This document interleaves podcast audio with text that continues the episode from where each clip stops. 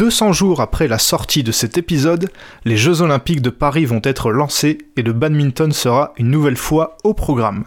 La présence de notre sport aux Jeux Olympiques nous apparaît aujourd'hui comme une évidence et la médaille d'or olympique est le trophée le plus prisé des athlètes. Pourtant, cela n'a pas toujours été le cas et c'est sur cette période que Benoît et moi allons nous pencher aujourd'hui. En essayant de comprendre pourquoi il s'était passé plus de 25 ans entre le début des discussions sur une éventuelle apparition du badminton aux Jeux Olympiques et la première remise de médaille olympique de l'histoire de notre sport, on a appris beaucoup de choses sur l'histoire du badminton et sur son fonctionnement. On espère que vous serez autant intéressés que nous par le sujet de ce nouvel épisode de 21 Shuttle.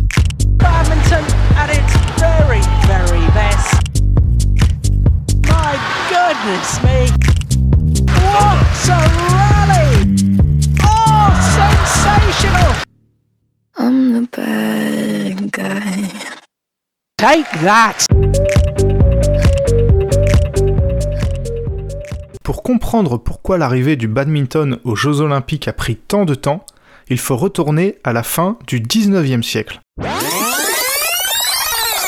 À cette époque, l'organisation incontournable du badminton mondial était la Badminton Association, fondée à Londres en 1893. La même année, l'organisme anglais avait publié les règles officielles du badminton, notamment la dimension réglementaire du terrain. D'un simple loisir, le badminton était officiellement devenu un sport. A new game is sweeping the US like a fever. At least it's new to them. Keep it dark that we've had it for years. And at New York's Hippodrome, Ken Davidson on the far side and Hugh Forgy show the stuff badminton is made of.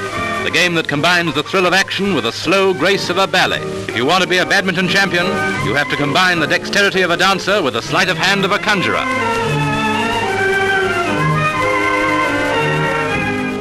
Celui-ci a ensuite gagné en popularité et de nombreuses fédérations nationales ont vu le jour, dont la Fédération française de badminton en janvier 1934. Six mois plus tard, ses membres sont invités à Londres, tout comme ceux de huit autres pays. La Badminton Association estime en effet qu'il est temps que le badminton soit gouverné par un organisme international et non plus simplement anglais. Le 5 juillet 1934, l'International Badminton Federation, ou IBF, est donc créée avec 9 pays membres. L'Angleterre, l'Écosse, l'Irlande, le Pays de Galles, la France, les Pays-Bas, le Danemark, le Canada et la Nouvelle-Zélande. Son premier président est l'anglais George Alain Thomas, futur créateur de la Thomas Cup. Essentiellement européenne avec 7 représentants sur les 9 premiers, cette fédération va peu à peu être rejointe par d'autres nations, comme par exemple l'Inde en 1937. En 1949, la tenue de la première édition de la Thomas Cup marque le début de l'internationalisation du badminton. À l'époque, les All England font office de championnat du monde officieux et les vainqueurs de cette compétition sont considérés comme les meilleurs du monde dans leurs tableaux respectifs. De leur côté, les Jeux olympiques s'ouvrent de plus en plus à de nouvelles disciplines, avec l'apparition au programme du volleyball en 1964, puis celle du tir à l'arc, du judo et du handball en 1972. L'apparition du badminton aux Jeux Olympiques est en réflexion depuis le milieu des années 60. Le Comité international olympique, ou CIO, décide de l'ajouter à ces mêmes Jeux de Munich en 1972, mais seulement en tant que sport de démonstration. Originellement conçu pour que le pays hôte présente une de ses disciplines traditionnelles au monde entier, la catégorie des sports de démonstration a plutôt servi au CIO à tester des sports, en vue d'une éventuelle apparition officielle au jeu par la suite. Les sports de démonstration se déroulaient selon des conditions spécifiques et ne donnaient pas de médaille aux vainqueurs. La tradition des sports de démonstration a ensuite officiellement été arrêtée après les Jeux de 1992. Le 4 septembre 1972, alors que les Jeux olympiques battent leur plein, deux cours de badminton sont donc installés dans une salle de sport de Munich, habituellement dédiée au volleyball. Parmi les nationalités des 25 athlètes présents, trois continents sont représentés. L'Europe avec la Grande-Bretagne, l'Allemagne de l'Ouest, la Suède, les Pays-Bas et le Danemark. L'Asie avec le Japon, la Malaisie, la Thaïlande, l'Inde et l'Indonésie, et enfin l'Amérique du Nord avec le Canada. Les participants sont répartis dans quatre tableaux, le simple homme, le simple dame, le double homme et le double mixte.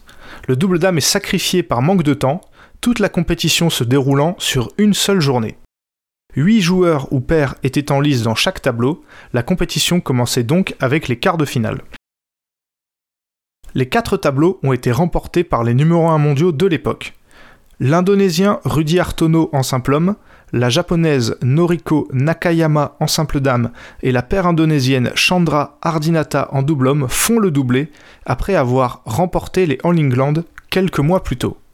En mixte, les Anglais Talbot Gilks prennent leur revanche sur les Danois Pri Strand en les battant en finale, après avoir perdu contre eux au même stade de la compétition en Angleterre. Les meilleurs joueurs du monde avaient donc fait le déplacement, et 3000 spectateurs étaient présents dans la salle pour les voir jouer. Ce test a donc été considéré comme un succès, et la Fédération allemande de badminton, qui avait organisé l'événement, a été félicitée. Pour l'anecdote, c'est également l'une des premières fois que des tableaux de score électroniques étaient utilisés en badminton. La réussite de ce test grandeur nature a cependant été totalement éclipsée par un événement tragique survenu le lendemain. À 4h30 du matin, huit terroristes de Septembre Noir sont entrés dans le village olympique avec des armes dans leurs sacs. Ils prennent en otage neuf athlètes de la délégation israélienne. Deux sont tués en tentant d'empêcher l'assaut. Les terroristes palestiniens réclament la libération de 234. Tout semblait néanmoins prêt pour une arrivée prochaine du badminton au programme des Jeux Olympiques, mais celle-ci ne va avoir lieu que 20 ans plus tard. Un événement a en effet grandement retardé le mariage pourtant attendu et idéal entre badminton et Jeux Olympiques. En 1977, quand les premiers championnats du monde officiels de l'histoire sont organisés en Suède, tous les pays majeurs du monde de badminton actuel sont représentés, à l'exception de la Chine, dont la fédération nationale a pourtant vu le jour 20 ans plus tôt. Cette même fédération n'a jamais rejoint l'IBF et ses athlètes ne participent donc pas aux championnats du monde ni à aucune compétition du circuit, dont les All England. À partir de 1975, la Chine demande à plusieurs reprises de rejoindre l'IBF, mais elle y met une condition de taille. Taïwan, reconnu comme un pays à part entière par l'IBF mais pas par la Chine, doit en être exclu. Le 5 mai 1977, alors que les premiers championnats du monde battent leur plein, le président suédois de l'IBF, Stellan Molin, décide d'organiser un vote à la majorité quant au futur de Taïwan dans l'organisation. La cause chinoise l'emporte et Stellan Molin ratifie l'exclusion de Taïwan de l'IBF quelques jours plus tard.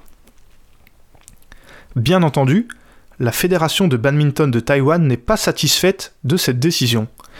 L'IBF ayant été fondée et enregistrée en Angleterre, elle répond au droit britannique. La fédération taïwanaise décide donc de faire appel de la décision de l'IBF auprès d'un tribunal anglais. Alors que la décision finale se fait attendre, le ministre des Affaires étrangères chinois de l'époque, Wang Hua, décide de mettre la pression sur les juges en expliquant que donner raison à Taïwan dans cette affaire reviendrait à couper la Chine en deux. Ce coup de poker ne s'est pas révélé payant, puisque le 4 juillet 1977, le tribunal invalide le vote de l'IBF et entraîne donc la réintégration de Taïwan dans ses rangs. Un mois plus tard, l'IBF tient un congrès en Écosse où elle choisit d'accepter la décision du tribunal, craignant des répercussions sur ses membres anglais si elle décidait de passer outre.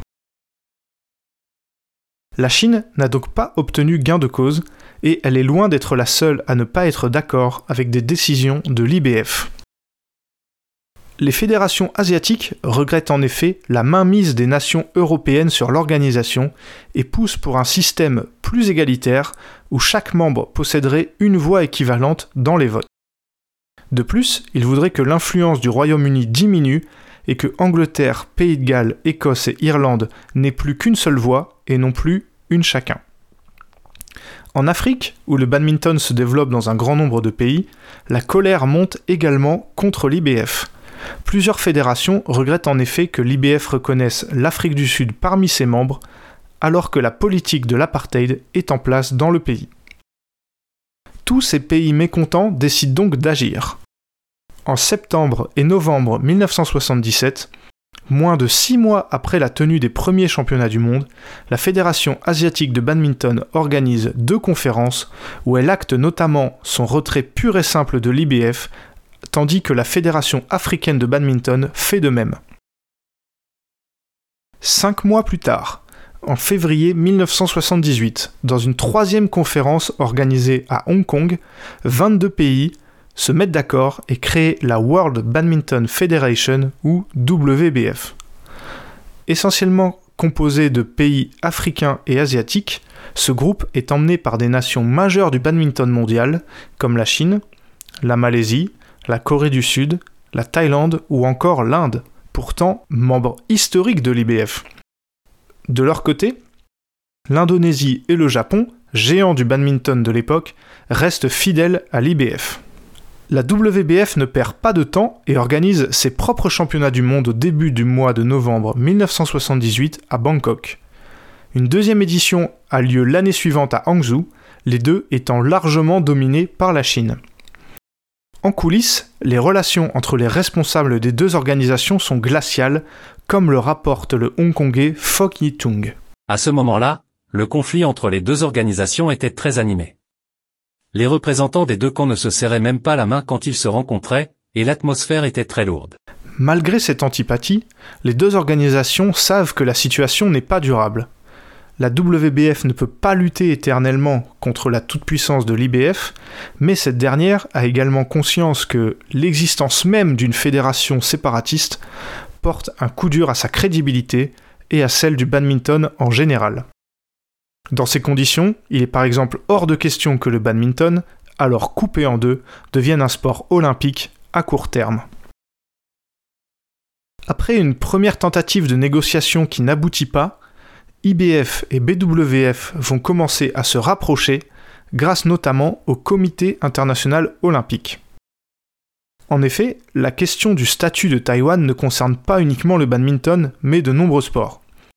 En 1979, le CIO crée donc un statut particulier pour Taïwan qui sera désormais appelé Chinese Taipei ou Taipei chinois dans les compétitions auxquelles ses athlètes participent. Il n'utilisera pas son drapeau et un autre est créé sur mesure, une forme de fleur comprenant les anneaux olympiques sur fond blanc, celui qui est toujours utilisé aujourd'hui. En coulisses, IBF et WBF règlent leurs autres différends. L'IBF promet une meilleure représentation des continents non européens lors des votes et exclut l'Afrique du Sud de ses compétitions par équipe. Dans ces conditions, la WBF n'a plus de raison d'être. Le 26 mai 1981 à Tokyo, le président de l'IBF Stellan Moline et le représentant de la WBF Air Marshal Dawi Chulapsia se rencontrent afin de signer un accord et finalement... Et j'ai envie de vous dire qu'il se prépare quelque chose dans le plus grand des secrets pour le rendez-vous des ambassadeurs. C'est un moment charnière, c'est la réunification et là où toutes les stratégies peuvent basculer.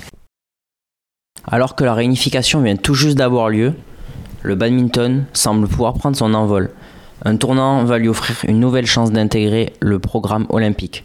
C'est clairement la troisième édition des IBF World Championships, à laquelle assiste le fameux Juan Antonio Samaranch en 1983. Peut-être qu'il vous dit rien, mais à ce moment-là, il est président du CIO, donc le Comité international olympique, depuis trois ans. Et lui, il est convaincu, euh, après avoir assisté à l'événement, que clairement le badminton mérite sa place dans le programme olympique parce que c'est spectaculaire, parce que c'est un sport qui va attirer les gens. Donc pendant deux ans, euh, il travaille autour de ça et le 5 juin 1985, lors de la 90e session du CIO, donc c'est des sessions qui permettent notamment de décider quels sports euh, seront présents aux, éditions euh, des Jeux Olympiques, donc en tant que sport, en tant que sport permanent, en tant qu'exhibition. Et lors de cette 90e session du CIO, l'apparition du badminton est votée à l'unanimité pour deux événements. Donc en tant que sport d'exhibition aux Jeux Olympiques olympiques de Séoul en 1988, donc trois ans après ce vote, et comme sport olympique à part entière pour les Jeux olympiques suivants en 1992 à Barcelone. Donc on n'attend même pas de voir comment l'exhibition de, Séoul va se passer. On décide tout de suite que euh, ce sera une exhibition puis un sport permanent aux Jeux olympiques, euh, ce qui n'avait pas été pas été le cas euh, en 1972. L'exhibition des Jeux olympiques de 1988, elle est forcément pas sans rappeler celle des Jeux olympiques de 1972 à Munich, au cours desquels le badminton était un sport de démonstration et pas d'exhibition, mais c'est quand même très proche. Euh, la différence avec 1988 et 1972, c'est que le badminton, il affiche cinq disciplines à son programme telles qu'on les connaît de nos jours. Euh, en 1988, il y a 30 athlètes qui participent aux Jeux Olympiques de 8 associations. À cette occasion, le pays hôte, la Corée du Sud, remporte 3 titres dont le simple dame, le double dame, le double mixte, avec notamment l'illustre Park Ju-bong que vous connaissez tous. Les deux autres titres reviennent à la Chine. Avec plus de 5000 personnes euh, présentes, la popularité de l'événement a clairement permis euh, au badminton de s'inscrire dans la durée de l'histoire olympique. Olympic to Seoul National University Gymnasium, scene of badminton. This year, an exhibition sport. In 1992, a full medal sport in the Olympics. Et pourtant, en 1992, le double mixte, disputé en 1988, n'est pas au programme des Jeux Olympiques de Barcelone. Et le badminton attire quand même les foules. Euh, pas seulement dans la pavella de la Marbella inaugurée pour l'occasion, euh, puisque le match euh, du premier tour de double dame opposant les Britanniques Julie Bradbury et Guy Clark, que vous connaissez forcément aujourd'hui parce qu'elle commente à la BWF, ce match il oppose donc les, les Britanniques aux Indonésiennes Tandean et Sulistaningsi et euh, il aurait atteint un pic de 150 millions de téléspectateurs ce match. Donc on, sait à quel point le badminton en Indonésie euh, attire les foules. Mais voilà, il n'y avait pas que la salle qui était pleine, c'était même à la télé, c'était un événement. En comparaison de ces 150 millions de téléspectateurs, euh, il y avait 180 millions de personnes qui ont regardé la finale de, la Ligue des Champions en 2015. Donc je vous laisse imaginer à quel point quand même ça a été un événement. L'histoire, elle retiendra aussi que le Malaisien Fukok Kyong a frappé le premier volant olympien euh, du badminton le 28 juillet 92. Donc, euh, quand on dit le premier volant olympien du badminton, c'est euh, quand le badminton est devenu un sport du programme olympique et pas seulement une exhibition. Et comme il a été aussi le, premier numéro 1 mondial de l'histoire de la Malaisie, même ça, Lee Changwei ne l'aura pas. Euh, lors de cette première Olympiade, la Corée du Sud remporte deux titres par l'intermédiaire de Kim et Park en double homme et de Wang et Chung en double dame. Euh, trois de, ces quatre médaillés d'or avaient déjà été euh, médaillés d'or lors de l'édition d'exhibition à Séoul quatre ans plus tôt. Les deux autres titres en simple dame et en simple homme sont remportés par l'Indonésie, donc avec Suzy Susanto en simple dame et Alan Budi Kusuma chez les hommes à Barcelone, on est quand même, on voit qu'on passe un, stade et c'est plus juste de l'exhibition. On a 178 athlètes de 37 pays euh, qui disputent cette première compétition de badminton aux Jeux Olympiques. Et 178 athlètes, c'est à peu près ce qu'on a euh, sur chaque édition euh, depuis Barcelone aux Jeux Olympiques. Donc c'est vraiment à ce moment-là qu'on voit que, que le badminton a passé un palier. Et dès 1996, lors des Jeux Olympiques d'Atlanta, le double mixte il fait son apparition dans le programme. Enfin, il refait puisqu'il était déjà là à Séoul. Et puis il, quittera plus euh, il quittera plus le programme. C'est d'ailleurs un des rares sports où on voit du bah, du double mixte ou, ou, un sport mixte en tout cas euh, le badminton aux Jeux Olympiques. Et en 2024 du coup à Paris cette année le badminton apparaîtra pour la 11e fois aux Jeux Olympiques dont 9 fois en tant que sport du programme olympique. Et pour la 7e fois 5 euh, épreuves seront disputées lors des Jeux Olympiques. Donc ces 5 épreuves c'est les 5 épreuves qu'on connaît évidemment aujourd'hui. Le simple dame le simple homme le double homme le double dame et le double mixte. Look at this, look at that. Voilà, c'est la fin de cet épisode. Euh, merci beaucoup de l'avoir écouté. Euh, comme vous avez peut-être pu le, comprendre, il nous a demandé plus de travail que euh, les épisodes qu'on fait, d'habitude, mais c'est toujours un plaisir pour, pour Benoît et moi de, faire ce concept de badminton stories. pour ceux qui voudraient aller un peu plus loin, nos sources principales pour préparer cet épisode ont été Wikipédia, le site du National Badminton Museum, euh, le site Badminton République et le livre Histoire du badminton de Jean-Yves Guillain. On met tout le détail euh, avec des liens dans la description de cet épisode. Pour ceux qui ne les ont pas encore écoutés, deux autres épisodes de 21 Shuttle sont disponibles selon ce même format de Badminton Stories. On vous a raconté l'histoire extraordinaire des, frères Sidek, euh, les, les, cinq Malaisiens, et la demi-finale truquée des Jeux Olympiques de 2000.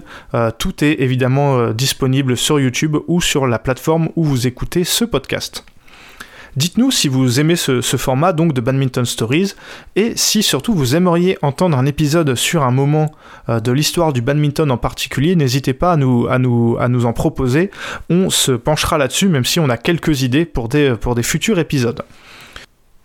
On se donne rendez-vous la semaine prochaine euh, pour un format beaucoup plus classique où on va débriefer euh, le Malaysia Open, donc là un Super 1000, le premier gros tournoi de cette année 2024. On est très excités et on espère que les matchs seront à la hauteur. On se dit à la semaine prochaine, portez-vous bien, à plus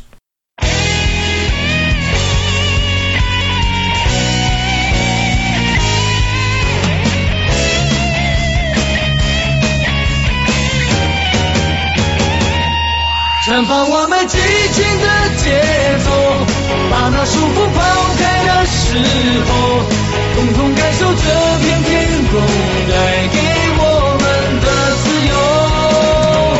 挥动你我坚强的双手，努力奔向成功的尽头。